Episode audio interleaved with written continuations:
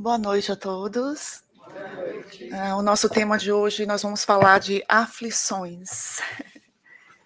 E gostaria de agradecer pelo convite, muito obrigada ao centro por me confiar. E pedir agora, neste momento, ao nosso Mestre Jesus que nos ilumine, que acalme os nossos corações e as nossas mentes, para que possamos aprender juntos, todos nós, unidos em um só pensamento, para que possamos aprender a termos uma vida mais serena, mais tranquila. Não no momento aqui, mas quando a gente sair do centro. Tá? Que Jesus nos abençoe a todos. E a palavra aflição, qual é o significado da palavra aflição? É condição de quem está aflito, angustiado, preocupado, sofrimento causado pelo desgosto, tristeza ocasionada por alguma dificuldade. Será que em algum momento das nossas vidas nós passamos por aflições? Se a gente parar para pensar neste momento, quantas aflições a gente já passou, não só nesse ano, mas em torno da, da vida que a gente já viveu até agora? Como foi que nós, naqueles momentos, a gente agia? Coisas para a gente pensar, né? Por exemplo, é, quantas pessoas rompem com Deus quando passa por uma experiência profundamente dolorosa? Vocês já ouviram falar? Né? Várias pessoas que ficam completamente revoltadas quando o sofrimento chega e começam a bem dizer de Deus: Deus, por que comigo? Né? E será que nós já fizemos isso? Ou nesse momento estamos passando por algum problema sério e a gente se pergunta: por que comigo? Por que Deus está fazendo comigo isso? E aí outras até pensam assim: se Deus existisse, ele não permitiria certas dores que ocorrem com algumas pessoas. Eu acho que todos nós já ouvimos isso. É uma grande questão de toda a humanidade, né? Por que sofremos? Já se perguntaram por isso? Por que sofremos? Por que temos problemas na nossa família? Por que temos problemas nos nossos relacionamentos? Até no centro espírita, por que, que a gente passa por certas situações? E daí, quando a gente examina a nossa vida do berço ao túmulo, fica difícil da gente compreender que Deus é justo. Vocês não acham? Do berço ao túmulo, uma vida única. Parece que algumas pessoas vieram para sofrer.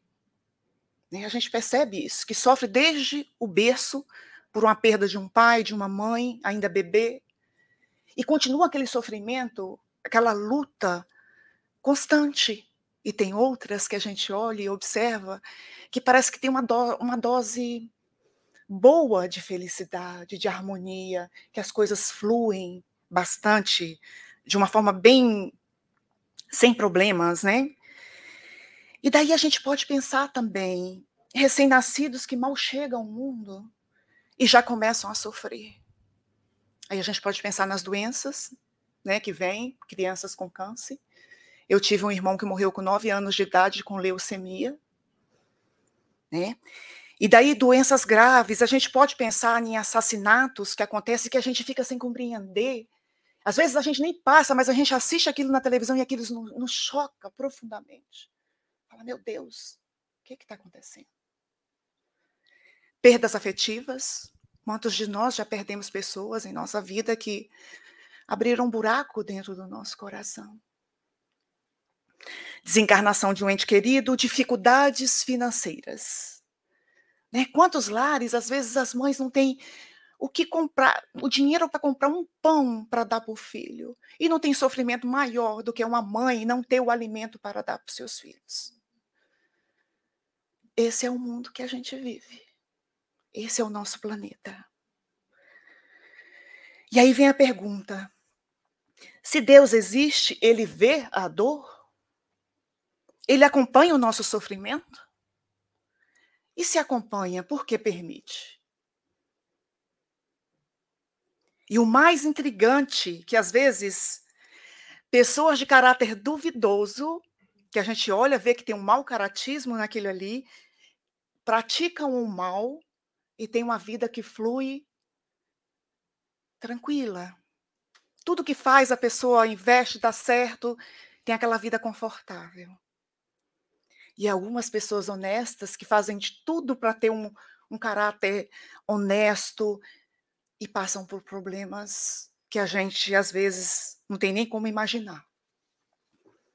E daí pensamos: se Deus é justo e bom, por que ele permite que os maus tenham sucesso e os bons sofram?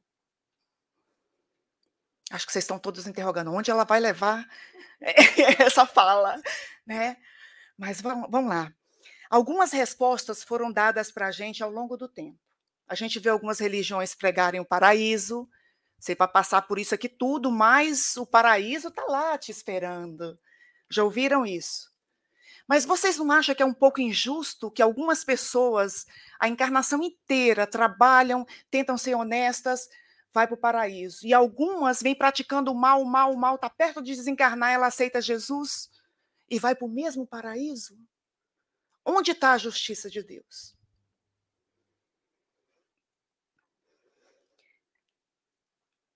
A gente vê essa diferença muito grande. Alguns sofrendo de mais e outros de menos.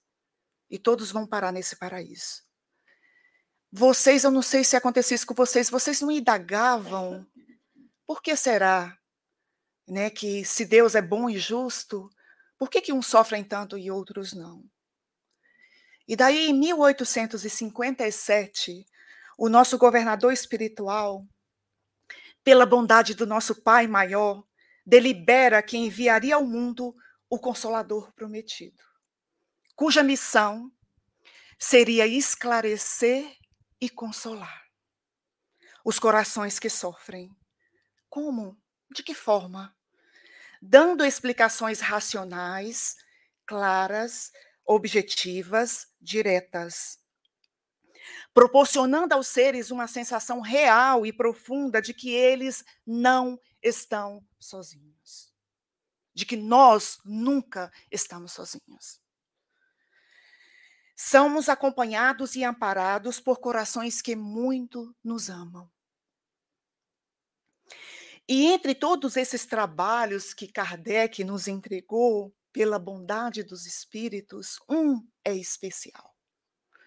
É o Evangelho segundo o Espiritismo. E exatamente no capítulo 5 do Evangelho segundo o Espiritismo, nós temos lá: Bem-aventurado os aflitos. E daí nós vamos tratar dos itens 4 que é causas atuais das aflições. Por que, que a gente sofre agora? Hein? E quais são as causas? O que causa isso? E no item 6, que são as causas anteriores das aflições. Isso vem nos brindar com uma consolação imensa e vem também nos trazer uma responsabilidade imensa, principalmente no item 4. Né? E daí nós vamos ver o que Kardec fala para nós no item 4. Então, no capítulo 5 do Evangelho segundo o Espiritismo, bem-aventurado os aflitos. E daí no item 4, Kardec, palavras de Kardec agora, na causas atuais das aflições. As vicissitudes da vida são de duas espécies. Ou, se quisermos, tem duas fontes bem diferentes que importa distinguir. Uma tem sua causa na vida presente, outras fora dessa vida. Remontando-se à origem dos males terrestres, reconhecerá que muitos são consequências natural do caráter e da conduta das pessoas que suportam. Quantos homens caem por sua própria culpa? Quantos são vítimas de sua imprevidência, de seu orgulho, de seu egoísmo, da sua ambição? Quantos se arruinam por falta de ordem, de perseverança, pelo mal proceder, ou por não terem sabido limitar seus desejos? Quantas uniões infelizes porque resultaram de um cálculo de interesse ou de vaidade? e nas quais o coração não participou.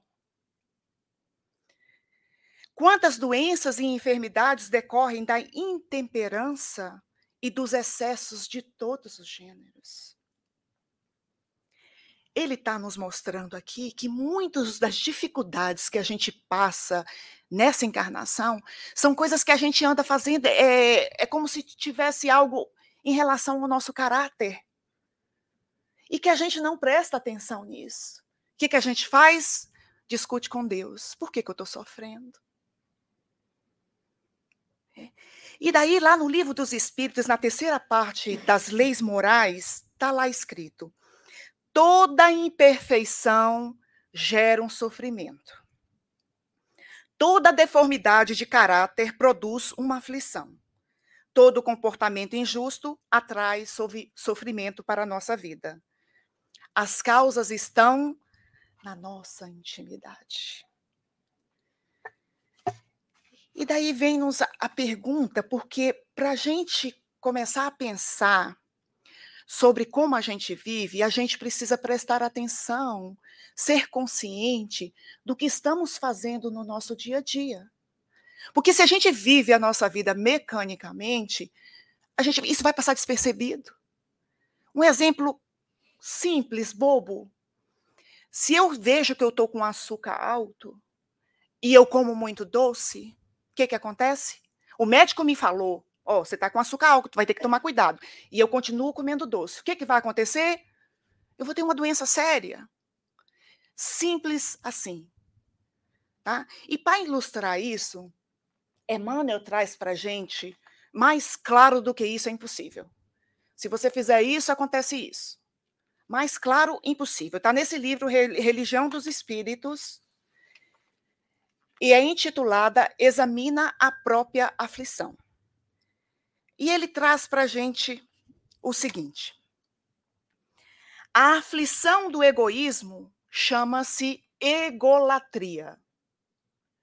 Gente, o egoísta pensa que não sofre, mas sofre muito. Você já imaginou você se, se nós tivéssemos tudo que a gente imaginasse e a gente tivesse que viver numa ilha solitária? Para quem que a gente ia contar? Sofre né?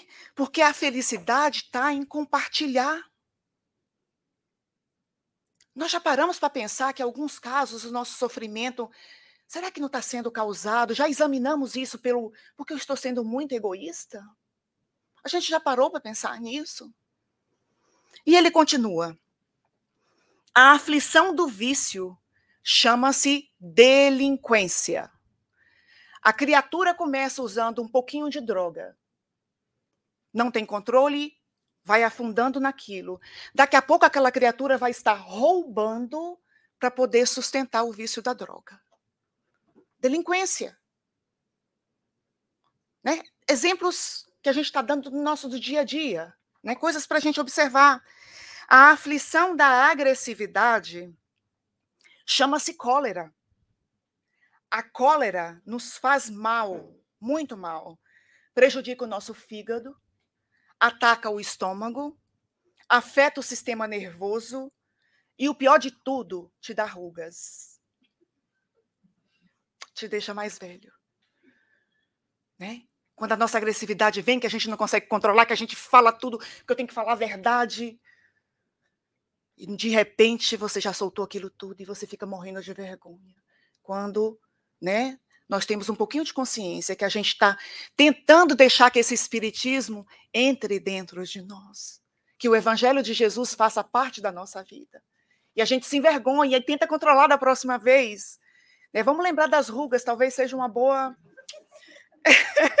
coisa. A aflição do crime chama-se remorso.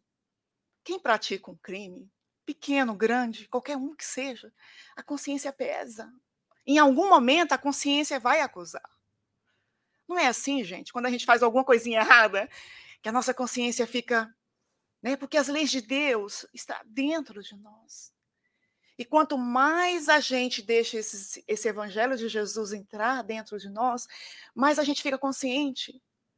Poxa, errei de novo. Da próxima vez eu vou pegar mais leve, vou é, ter mais atenção em relação a isso. A aflição do fanatismo chama-se intolerância. Eu acho que eu nem preciso comentar isso, né? Que a gente vive hoje. Né? Intolerância, as pessoas discutindo, um dá um ponto de vista, outro dá outro, e aquela confusão, aquela loucura. Então, o fanatismo nos leva a ser intolerante. A aflição da fuga chama-se covardia. A aflição da inveja chama-se despeito. O invejoso sofre tanto que, primeiro, ele não consegue reconhecer o que ele já tem. Não consegue, né? Porque a mente dele só está de olho no que aquilo que o outro conseguiu. E ele também não consegue dar valor e nem ser feliz com tudo aquilo que ele já conquistou. Não consegue perceber. Coisas que já desejava tanto e hoje tem, mas ele está com o olho no outro vivendo a vida do outro. E a gente não está aqui para fazer isso. O nosso propósito aqui é ir embora melhor do que chegamos. Não perfeitos, porque a gente não vai conseguir isso numa encarnação. Os espíritos já trouxeram isso para nós. Né? Mas melhor um pouquinho.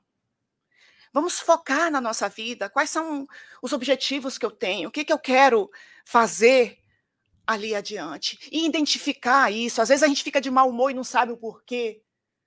Foi uma inveja, algo que a gente viu em alguém e a gente ficou com muita raiva daquilo. Identificar isso. Porque nós somos seres humanos, é não ter vergonha disso. E quando a gente admite que a gente tem, fica mais fácil de trabalhar. Porque a próxima vez que acontecer, você vai estar atento. Falou, ó, oh, a inveja aí de novo, hein? Danadinha da inveja, não me deixa. Né? E aí a gente vai fazendo esse autoconhecimento, essa tentativa de ser melhor um pouquinho. A aflição da leviandade chama-se insensatez. A aflição da indisciplina chama-se desordem. Tem criaturas que são tão indisciplinadas que a vida delas é uma loucura. Loucura. Vai sair, não sabe onde botou a chave do carro, tem que chegar no trabalho às 8 horas, acorda às 7 e meia, esquece que tem que dirigir 25 minutos, e daí, quando começa a dirigir, tem trânsito, e ela ainda fala mal do trânsito. Isso não é um sofrimento? Isso não é uma aflição? Isso vem do alto ou está dentro de nós? Coisa simples do nosso, do nosso dia a dia. Está dentro da gente. A vida vira uma loucura. E outra coisa, vocês já saíram atrasado para algum lugar? Qual a sensação que a gente tem? Parece que o coração vai sair pela boca. Mais sofrimento. Porque se isso começa a ser constante na sua vida, o que, que vai acontecer? Você vai adoecer. E se a gente deixa o espiritismo entrar nos nossos corações, a gente começa justamente a mudar essas pequenas coisas eu vejo que no final do dia, que eu tenho um dia desse, eu vejo que isso está tão insuportável, está me deixando tão descontrolada, porque o dia vira uma confusão. Né? Eu começo a acordar mais cedo. Abrir os olhos, agradeça a Deus. Tenha o seu momento de tomar o seu café da manhã, especialmente fazer uma leitura e fazer uma prece. Agradecer e pedir proteção pelo dia. Gente, a, muda, a vida começa a mudar. Porque a disciplina não é uma prisão. A disciplina nos ajuda a ter uma vida mais leve. E continua. A aflição da brutalidade chama-se violência. Aquela agressividade tamanha que às vezes as pessoas até socam os objetos, socam porta, né? Porque não consegue se controlar. Que eu não quero nem citar o que fazem com os filhos, né? A aflição da preguiça chama-se rebeldia. A aflição da vaidade chama-se loucura. A aflição do relaxamento chama-se evasiva. A aflição da indiferença chama-se desânimo. Alguém aqui anda desanimado? A criatura que é indiferente não se importa com nada. De repente, ela é tomada por um tédio insuportável. O tédio toma conta da vida dela. A gente precisa nessa vida gostar de algo, se apaixonar por fazer algo, se apaixonar por alguém, para a gente ter motivo de, de não deixar esse tédio tomar conta da vida da gente. E a gente vai conhecendo coisas novas e vai se apaixonando mais por outras coisas. Isso vai dando sentido para a nossa vida. Sem falar de que quando nós ajudamos alguém, dispomos o nosso tempo de ouvir alguém, de ajudar alguém. Né? Então, quando lembrar do desânimo, alguém, oh, estou tão desanimada hoje, lembre-se disso. Né? Levanta, faça algo útil, porque senão o tédio vai tomar conta da sua vida. E vai ficando sem sentido a vida. O nosso inverno está chegando. Né? É um tempo bem difícil, porque a gente fica a maioria do tempo em casa. Graças a Deus que nós temos o centro para vir os estudos. Está aí o convite, né? Se não tiver nada, venham participar dos estudos. Pelo menos a gente está junto. E daí é um perigo isso.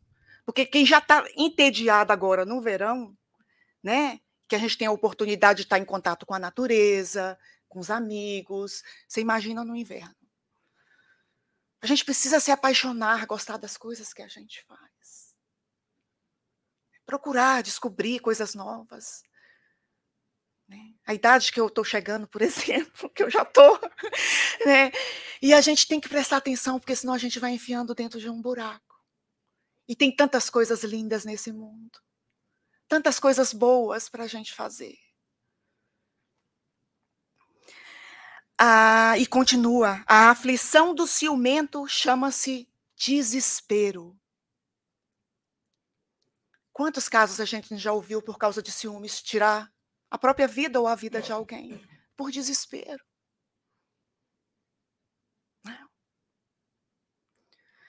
A aflição da impaciência chama-se intemperança. A pessoa perde o equilíbrio, a dosagem certa das coisas. A aflição da sovinice chama-se miséria. Sovinice é pão duro, tá? chama-se miséria. Porque a pessoa não se permite a fazer as coisas que gosta. Não se permite a ter uma vida mais tranquila, mais saudável, com a preocupação excessiva. Lógico que nós precisamos fazer nossas reservas, né? Pensar no amanhã, mas não excessivamente. A pessoa vive numa verdadeira miséria porque não desfruta de nada. A aflição da injustiça chama-se crueldade. A, cada criatura tem a aflição que lhe é própria. Todos nós temos as nossas aflições. Porque nós temos as nossas dificuldades. A aflição do reino doméstico e da esfera profissional, no raciocínio e do sentimento. Os corações unidos ao sumo bem, contudo, sabem que suportar as aflições menores da estrada é evitar as aflições maiores da vida. Um exemplo simples do açúcar que eu não posso comer. Se eu começar a prestar atenção nisso, eu não vou ter uma diabetes ali na frente. Né? E assim é em tudo na nossa vida. Mas a gente precisa prestar atenção de como nós estamos vivendo, das nossas atitudes, dos nossos passos que a gente dá. E daí ah, Kardec continua e fala assim: a quem, portanto, deve o homem responsabilizar por todas essas aflições, senão a si mesmo? O homem, pois, em grande número de casos, é o causador de seus próprios infortúnios. Mas, em vez de reconhecê-lo, acha mais simples, menos humilhante para a sua vaidade, acusar a sorte, a previdência divina, a chance é esfavorável a, a má estrela. Sou um azarado mesmo. Não é assim? Quando a sua má estrela está na sua própria incúria, na negligência, no descuido. E aí o homem vai vivendo a vida, nós vamos vivendo essa vida dessa forma, achando que Deus não gosta da gente, né? sendo que está nos mostrando aqui que muitos dos problemas que a gente tem está nessa própria vida e está no nosso modo de ser, no nosso caráter. Se a gente modificar um pouquinho, nós vamos ter menos aflições. Pensa na pessoa que é indisciplinada. Se ela começar a ser mais disciplinada, pega a chave do carro, escreve um bilhete, cola na parede, bota um prego e pendura a chave, chave do carro. Ela vai saber que está ali. Vai ser menos um problema para ela. Acorda mais cedo. Lógico que tem dias que a gente realmente atrasa, mas eu estou falando de pessoas que chegam atrasado em todos os compromissos que têm. Não consegue. E culpa quem? Deus. Aí sai dirigindo o trânsito. Oh, meu Deus, esse trânsito. Será que a gente se encaixa nisso? E daí no céu e inferno, no Código Penal da Vida Futura, Kardec traz para a gente falando assim: não há uma única imperfeição da alma que não importe funestas e inevitáveis consequências, como não há uma só qualidade boa que não seja fonte de um gozo. A soma das penas é assim proporcionada à soma das imperfeições como a dos gozos, a das qualidades. Quanto mais imperfeições a gente tem, mais aflições teremos. Quanto mais formos disciplinados, teremos mais gozos. Nós estamos pensando num ser, pensando em si. Eu espero que na hora que a gente foi citando aqui, a gente não tenha lembrado de alguém. Né? É para a gente analisar como que está isso dentro de mim. Que normalmente a gente tem o costume de fazer isso, né? Lembra de alguém. Então está falando aqui, ele continua falando aqui. A alma que tem dez imperfeições, por exemplo, sofre mais do que a que tem três ou quatro. E quando dessas dez imperfeições não lhe restar mais que metade ou um quarto, menos sofrerá. Quanto mais a gente trabalhar para ser mais disciplinados, tentar nos observar mais, sermos conscientes de como que a gente está vivendo, nós vamos conseguindo isso. Nós estamos falando aqui de coisas do nosso caráter, de dificuldades que nós carregamos conosco. Não é fácil mudar. E Jesus nos trouxe a receita de como fazer isso. Né? Nós temos o evangelho aí. Nós espíritas, então, meu Deus, né? Mas não é uma coisa fácil. E a gente gosta do negócio mais, né, que, que venha pronto. Se tiver alguém, então, para orar para mim, para eu melhorar essa imperfeição, melhor ainda. Né? Mas o trabalho é nosso, é íntimo. Nós somos o resultado de tudo que nós já vivemos. Né? Então, não, não dá para a gente não começar a pensar sobre isso no momento que a gente está vivendo. O Espiritismo, na condição de consolador prometido, esclarece e consola nossas dores. O primeiro ponto que ele esclarece é a maior parte das nossas aflições que tem suas causas agora, na vida atual, e tem a ver com o nosso caráter. Só reforçando isso para a gente lembrar. O que propõe uma renovação moral, uma transformação de caráter, propõe uma absorção dos valores morais e espirituais que pacifiquem o nosso coração. Esse processo não vai acontecer eu tomando um passe. É, vai nos ajudar. Claro que vai nos ajudar a nos concentrar, que os espíritos possam chegar mais perto de nós. Lembrando mais uma vez que nós nunca estamos sozinhos. Que basta um passo no bem. Existe uma equipe que está conosco, torcendo para que a gente dê certo. Lembra da nota promissória do Brasil? Nem sei se existe ainda. Que as pessoas assinavam para poder a gente conseguir comprar alguma coisa, não era isso? Ou tomava um empréstimo? Quantas notas promissórias será que eles nos assinaram para a gente? Está lá lutando, né? Agora vai. E às vezes a gente não dá nem espaço de ouvir os nossos amigos espirituais. Não por eles, por nós. Porque a gente não dá a oportunidade. A gente não entra em sintonia. E o Espiritismo também nos ajuda a viver, viver bem, se a gente deixar que esses ensinamentos entrem nos nossos corações. E diante de um sofrimento, que a gente se interrogue: quantos por cento disso que eu estou passando tem a ver com o meu caráter? Quando a gente está sofrendo, a gente faz o quê? Culpa o outro. O companheiro do trabalho, o companheiro de casa, o esposo, os filhos, né? E o que Kardec nos traz aqui que a gente se pergunte internamente: que participação que eu tenho nesse sofrimento que eu estou passando?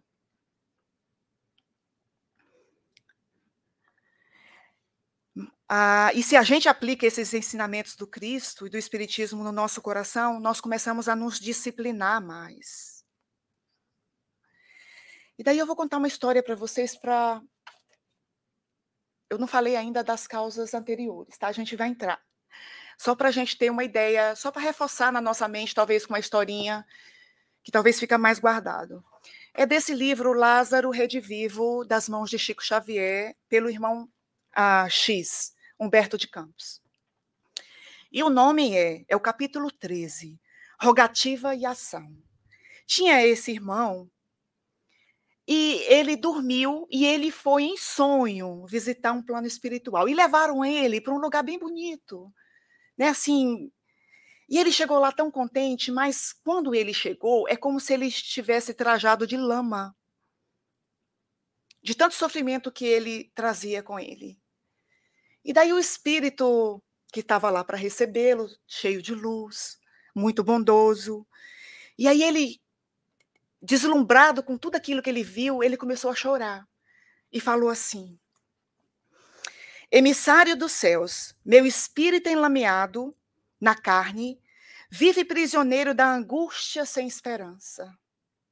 Em vão procura a felicidade, mito dos mortais que vagueiam na terra. Sonho com a paz desde os albores da existência. Entretanto, vivo na luta incessante do mal parecido conosco, né?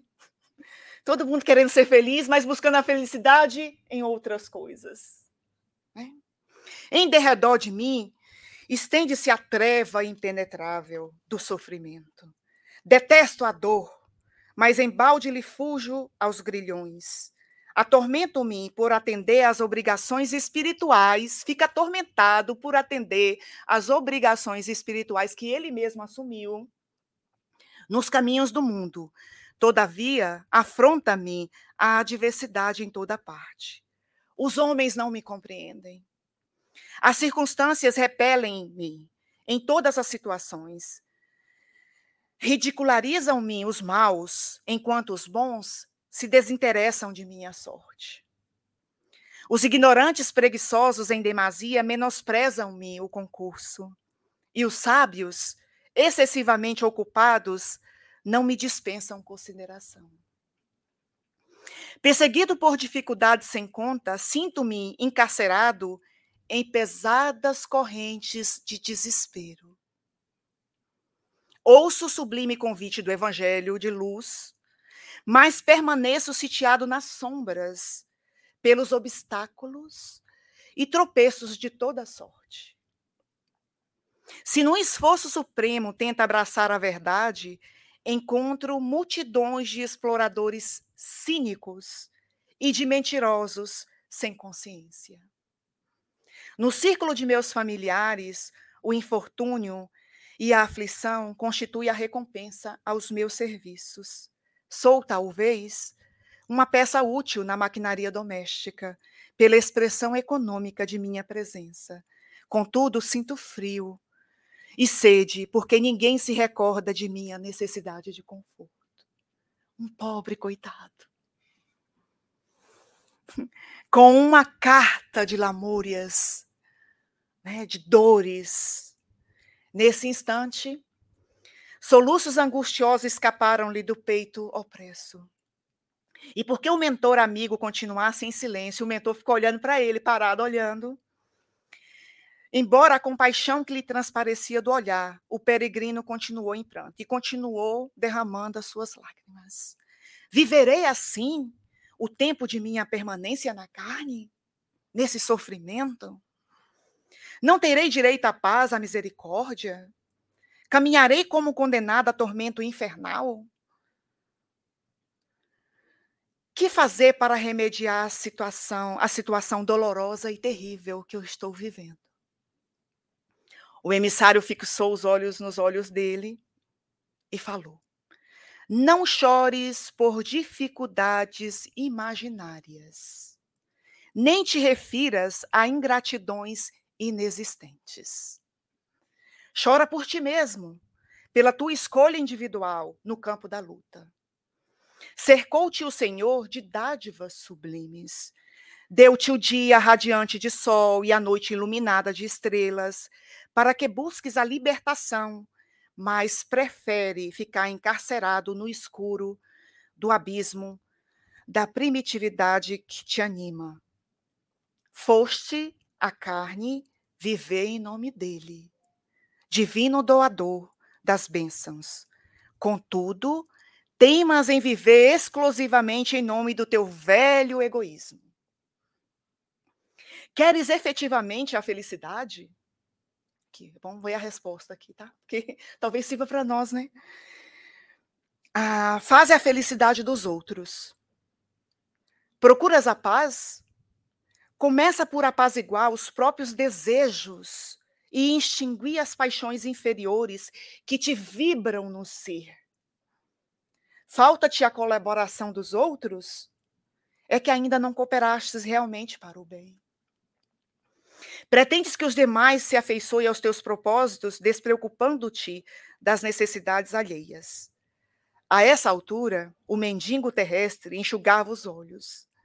Embora continuasse genuflexo, parecia surpreendido, porquanto, em vez de consolação, estava esperando um consolo, ele recebia esclarecimentos.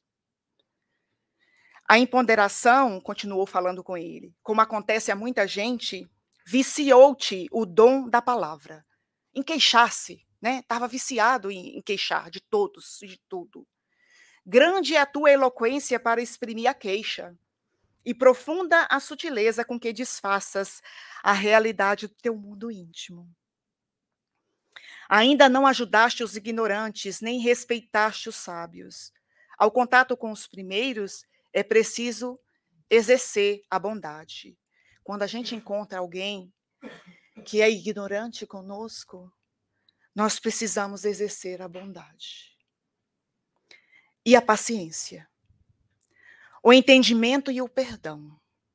E no convívio dos segundos, a, é necessário não esquecer a humildade e o aproveitamento, a aplicação e o serviço. E se choras no círculo da família, muitas vezes bebes o fel do desespero, porque te negando a compreensão e ao carinho fraternal, ofereces recursos materiais aos companheiros no sangue. Ele falou com ele que a única coisa que ele fazia no lar dele era trazer ou pagar as contas, as coisas materiais. Né? E quantas vezes a gente vê isso? de não ter essa participação, de não se sentir querido em casa. Será por quê? Qual é a nossa participação nisso? E ele continuou perturbado ainda, e o emissário ofereceu-lhe o braço, amigo, e terminou. Volta ao serviço terreno, meu irmão, em nome do nosso divino Senhor. Perdoe e auxilia, trabalhe e espera, praticando o bem e esquecendo o mal. Ele acordou no outro dia, foi tomar o café da manhã, aquela linda manhã ensolarada, e a mãe dele chegou para ele e falou assim: Meu filho, que direi aos companheiros que te pedem concurso para os tuberculosos desamparados? Ele respondeu: Nada, resmungou ele. Estou farto de gente má. A respeitável matrona, a mãe, voltou a perguntar: e aos amigos das nossas atividades espiritualistas, diga-lhes que não. Não estou disposto a suportar imbecilidades. Meu filho, meu filho, exclamou a senhora, com inesquecível inflexão de voz. E ele respondeu: Estou entediado, minha mãe, não me dê conselhos. Replicou agressivamente. O generoso orientador dispôs-se ao regresso e disse-me, sem mágoa: o, o que atendeu ele no plano espiritual acompanhou ele com outro amigo. Aí comenta com o amigo, viu? Inúmeros amigos encarnados rogam com enternecimento a proteção divina, mas fogem a ela com indiferença e brutalidade. E no sorriso terreno, desculpa, e num sorriso sereno, falou: Deixemo-los, tentamos ajudá-los com a luz da verdade e do amor, mas preferem esperar pelas trevas da dor e da morte. Com essa história, eu acho que fica bem claro muitas coisas, muitas oportunidades que a gente perde, talvez por indiferença, por preguiça, ah, quantos ensinamentos que a gente aprende aqui no centro, com a doutrina, nos livros que a gente lê, nas palestras que a gente ouve, nos estudos que a gente participa. E que aquilo traz uma luz para a nossa vida que nos anima, que nos dá ânimo de prosseguir. Mas para que isso aconteça, a gente não pode aparecer uma vez na vida e outra na morte. A gente precisa ter constância nos nossos estudos, que quanto mais a gente ouve, mais a gente grava isso dentro do nosso coração. Né? Não tenha a, essa relação, essa religiosidade como um problema, como se fosse uma obrigação. Isso tem que começar a ser prazeroso para nós, que é onde a gente alimenta a nossa alma e nos dá força de viver aí fora, que não está fácil. E quando essas aflições chegarem, né, esses problemas que a gente viu, todos que Emmanuel enumerou para a gente aqui, que a gente analise isso. Né? E daí vamos lá nas causas anteriores das aflições. A gente viu bastante as causas agora, né, que a gente está vivendo agora. E agora nós vamos no item 6, está lá no Evangelho. E aí ele fala o seguinte: Mas se amares nessa vida de que o homem é a causa principal, há outros para os quais ele é, pelo menos na aparência, completamente estranho e que parece atingi-lo como que por fatalidade. Tal, por exemplo, a perda de um ente querido e a das que são o amparo da família. Aquele pai de família que sustentava a família inteira que desencarna e a mãe fica com um monte de filho sem ter condições de, de dar o pão de cada dia. Tais ainda os acidentes que nenhuma previdência poderia impedir. Os reveses da fortuna que frustram todas as medidas de prudência, os flagelos naturais, as enfermidades de nascença, sobretudo as que tiram a tantos infelizes os, os meios de ganhar a vida pelo trabalho. As deformidades, a idiotia, o cretinismo e etc. Kardec continua. Todavia, em virtude do axioma segundo o qual todo efeito tem uma causa, tais misérias são efeitos que devem ter uma causa. E desde que se admita um Deus justo, essa causa também deve ser justa. Ora, como a causa sempre precede o efeito, se a, a causa não se encontra na vida atual, há de ser a anterior a essa vida. Isto é, deve estar numa existência precedente. Deu para identificar bastante aqui o que, que seria essas causas anteriores, aquele sofrimento que nos pegam, que a gente tira o nosso chão. Né? E ele citou vários exemplos aqui.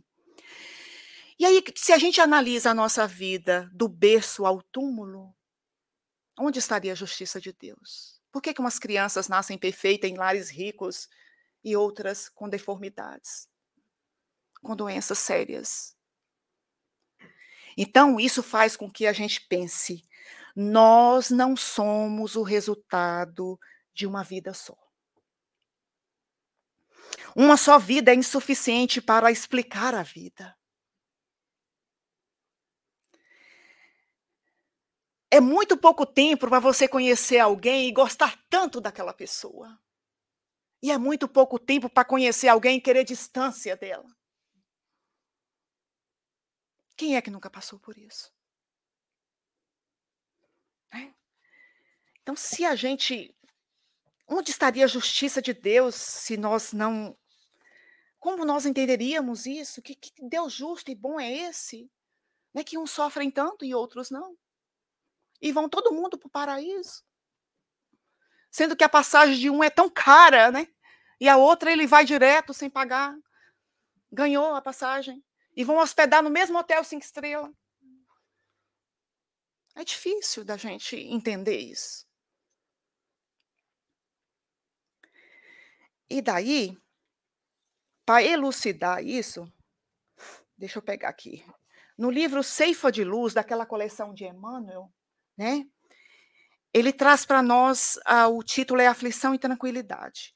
Outra coisa que a gente olha também, que a gente fica sem entender, quando a gente vê uma criança sofrendo tanto, e a gente pensa, meu Deus, acabou de nascer, por que tanto sofrimento? Ou quando desencarna, a gente fala, nossa, tinha uma vida toda pela frente. Nós não falamos isso sempre. E ficamos sem entender.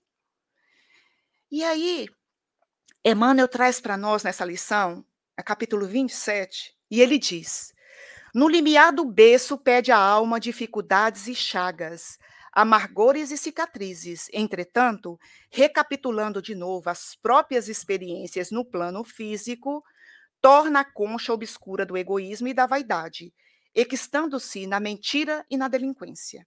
Quando a gente está lá do outro lado, porque ninguém nasce sem planejamento, gente. Que, que a gente faz? A gente fica louco para crescer. Não, eu quero encontrar fulano, eu quero ter fulano como filho. Não, mas vamos pegar devagar, tenha só dois. Não, eu quero é quatro logo. Né? Porque agora tem que ir. Aí quando chega aqui, o que, que acontece? As aflições começam e a gente quer pular fora do barco. Fala, meu Deus, me ajuda. Por que tanto problema? Nós esquecemos. São os resgates que a gente está fazendo das nossas dificuldades que carregamos interiormente. E a gente vem para resgatar isso, mas tem hora que a situação fica tão difícil, né? E a gente esquece que aquela criança ali talvez está tendo uma oportunidade imensa, que estava esperando há séculos para ter aquela oportunidade de nascer daquele jeito. Tem um caso que eu não lembro o livro, que o menino vem sem os braços, sem as pernas, andava num caixotinho. Ele tinha tirado a vida tantas vezes em outra encarnação pelo suicídio, né, que a forma que tiveram foi isso, ele não tinha como correr mais. Não tinha braço e não tinha perna. Né, porque precisava conviver. E a bendita mãe, né, é um, um ser que aceita uma situação dessa e que cuida com tanto amor. Não reclamemos dos nossos familiares. Nós temos o marido, a esposa, os filhos que merecemos.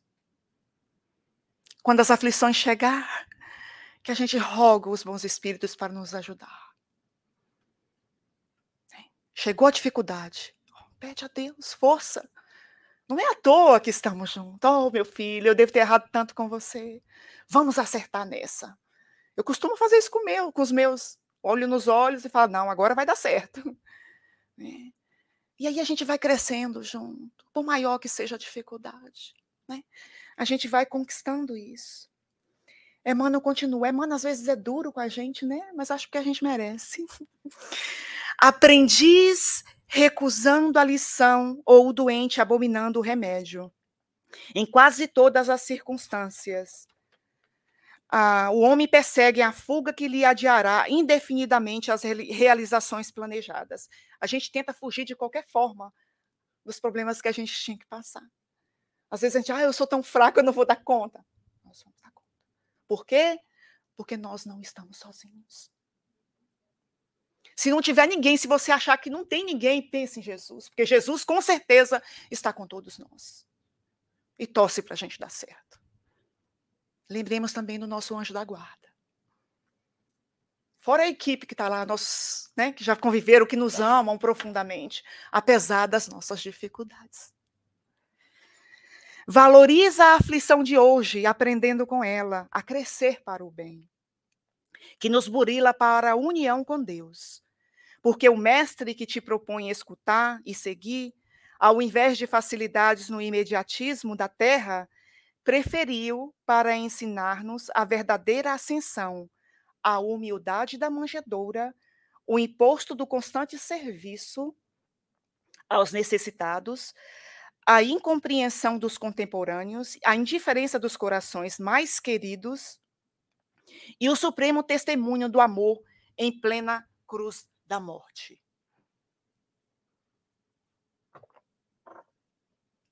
Então, nós podemos dizer com isso que quando uma aflição vem de vidas passadas, anteriores, nós precisamos colocar o Espiritismo dentro do nosso coração. Que quando o chão treme, se a gente não tem o Espiritismo, os ensinamentos aqui no coração, se tiver só aqui na nossa cabeça, a gente não suporta. E a gente fala mal de Deus, a gente briga com Deus, Então, no momento do sofrimento extremo, não adianta palavras, não adianta explicações. É a mesma coisa de você chegar no velório e ver uma mãe enterrando um filho e querer explicar para ela: Ô, oh, minha senhora, deixa eu te falar aqui das causas anteriores das aflições. Não adianta. Que quando a, as dificuldades, as aflições de outras vidas chegam, a gente precisa de consolo. A primeira, a gente precisa de esclarecimento esclarecer por que, que você está passando por isso. São coisas que você está no seu caráter, precisa ser modificado. E a segunda, a gente precisa de consolo. Nós precisamos de amor quando os problemas chegam que balançam o nosso, o nosso chão.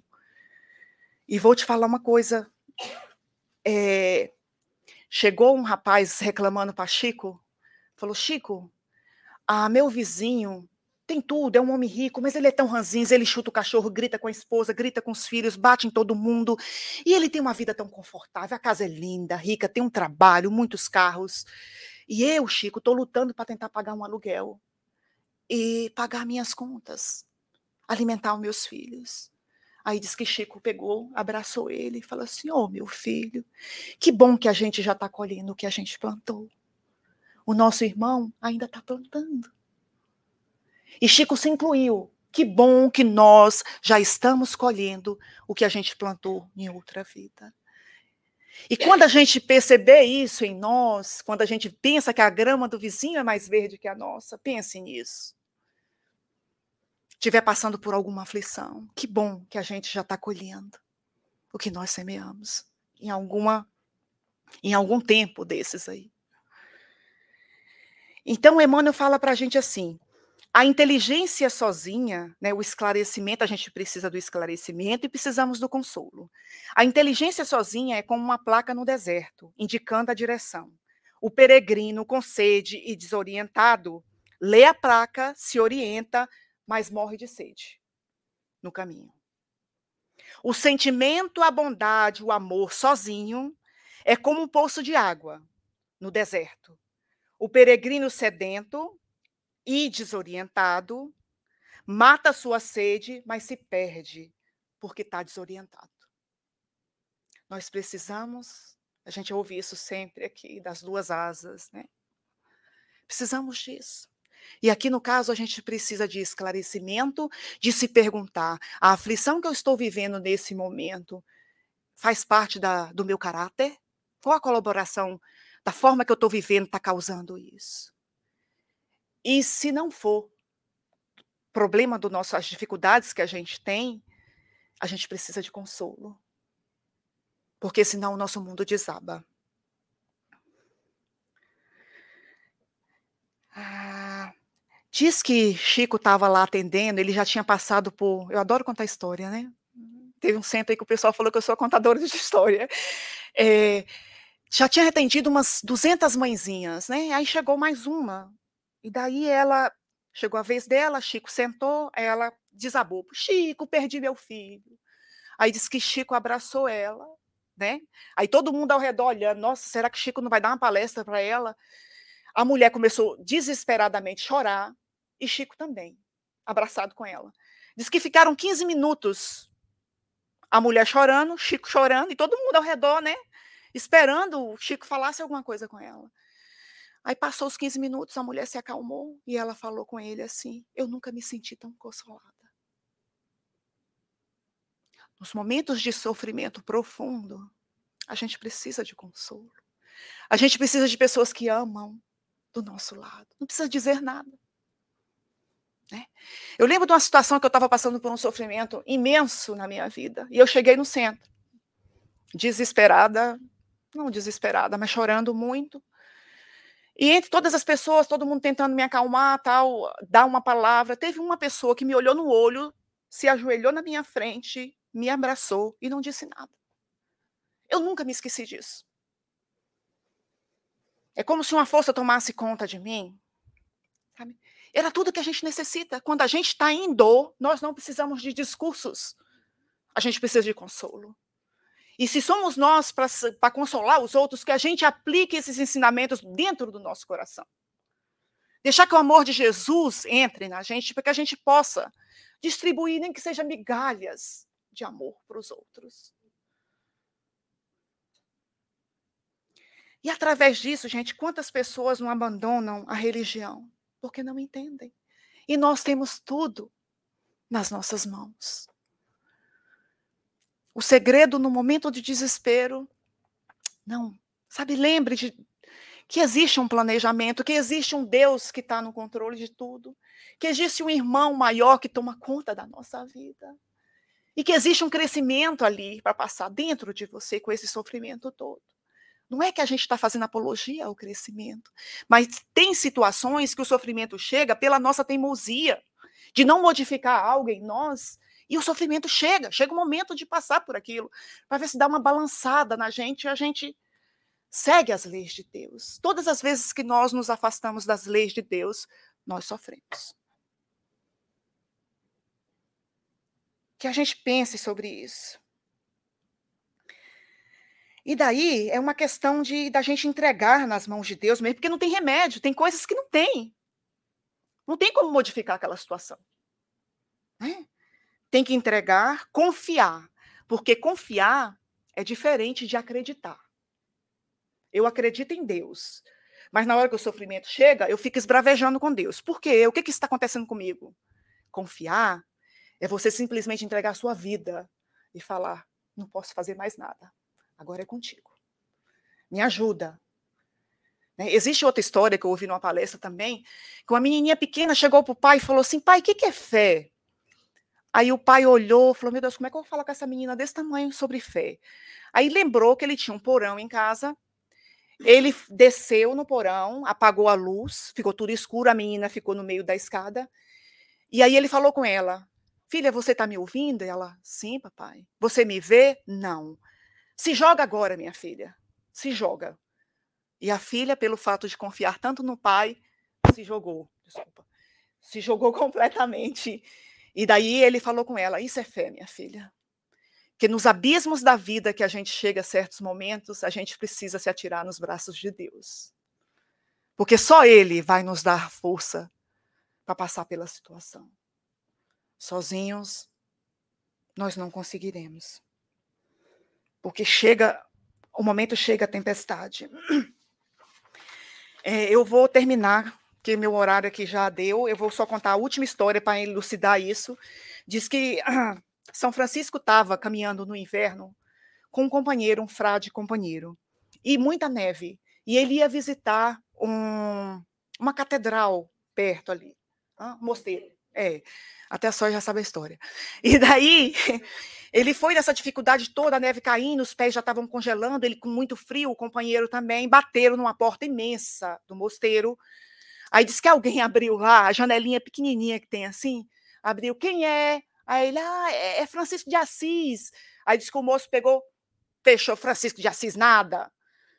Aí o companheiro olhou, começou, caiu no chão na neve começou a chorar desesperadamente. Agora nós vamos morrer. Aí Francisco de Assis começou a pisotear na neve, feliz da vida. Aí ele pensou: nós vamos morrer e você está feliz assim? Ou você está doido? Ele, não, eu esperei por tanto tempo na minha vida por estar completamente nas mãos de Deus. E este é o momento, por isso que eu estou feliz. Ele não podia fazer nada. Mas ele confiava no pai. Né? Lógico que eles não morreram, tá, gente? O, o, rapaz desesperado lá, pai Francisco, nós vamos morrer agora. Alguém veio, abriu a porta e deixou eles entrarem. Mas isso significa que às vezes nós temos que nos jogar completamente nas mãos de Deus e confiar. Há um motivo para a gente estar tá aqui. Com certeza há um motivo. Deixa eu só.